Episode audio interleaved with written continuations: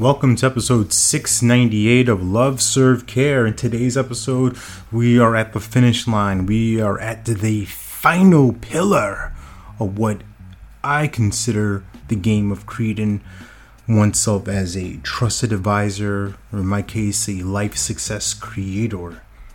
And this pillar is not to be diminished, is not the least. That's why I've listed all of these as pillar one because I don't want someone to anchor to, well, this is the most important one, I'll just ignore the rest, and the other ones aren't as important. This is as important as relentless optimism, as being a bold requester, as being present, as being intensely loving. All of those are equal in my book. And this final one is simply loyalty, right? Something that can be taken for granted quite often. I know I have in the past, right? This is not the Alex on a soapbox show. This is Alex telling you the truth from his lens of the world, and you can see what you want to see from it. What I notice for myself is when I'm loyal, when I am that, I am completely committed, almost to the point of obsession, healthy obsession, right? Because that's what it takes to make massive things happen in our world. It takes a drive, it takes a energy of real focus of loyalty to your disciplines, loyalty to your principles, loyalty to the values that you hold steady in your life.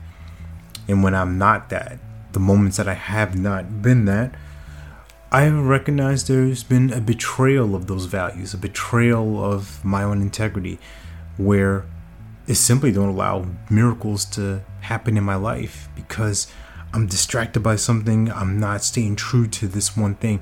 Now, when it comes to business building, relationship building, client creation, loyalty is vital because in a conversation, in a connection, in a, in a partnership, that person needs to know that you are there for them, that you're taking a stand for them, that you hold sacred and you are devoted to the time that you that you are with them.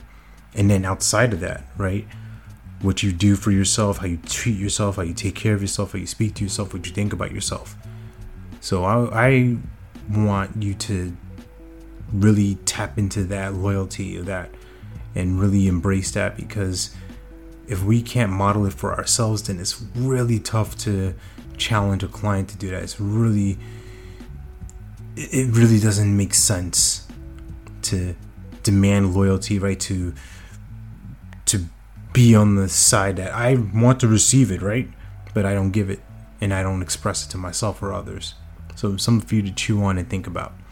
And I hope you remember that you're born to live your life with abundance. You're the master of your future, you control your freedom, and you have complete dominance of your thoughts, your emotions, and your habits. Take care. God bless. Stay blessed.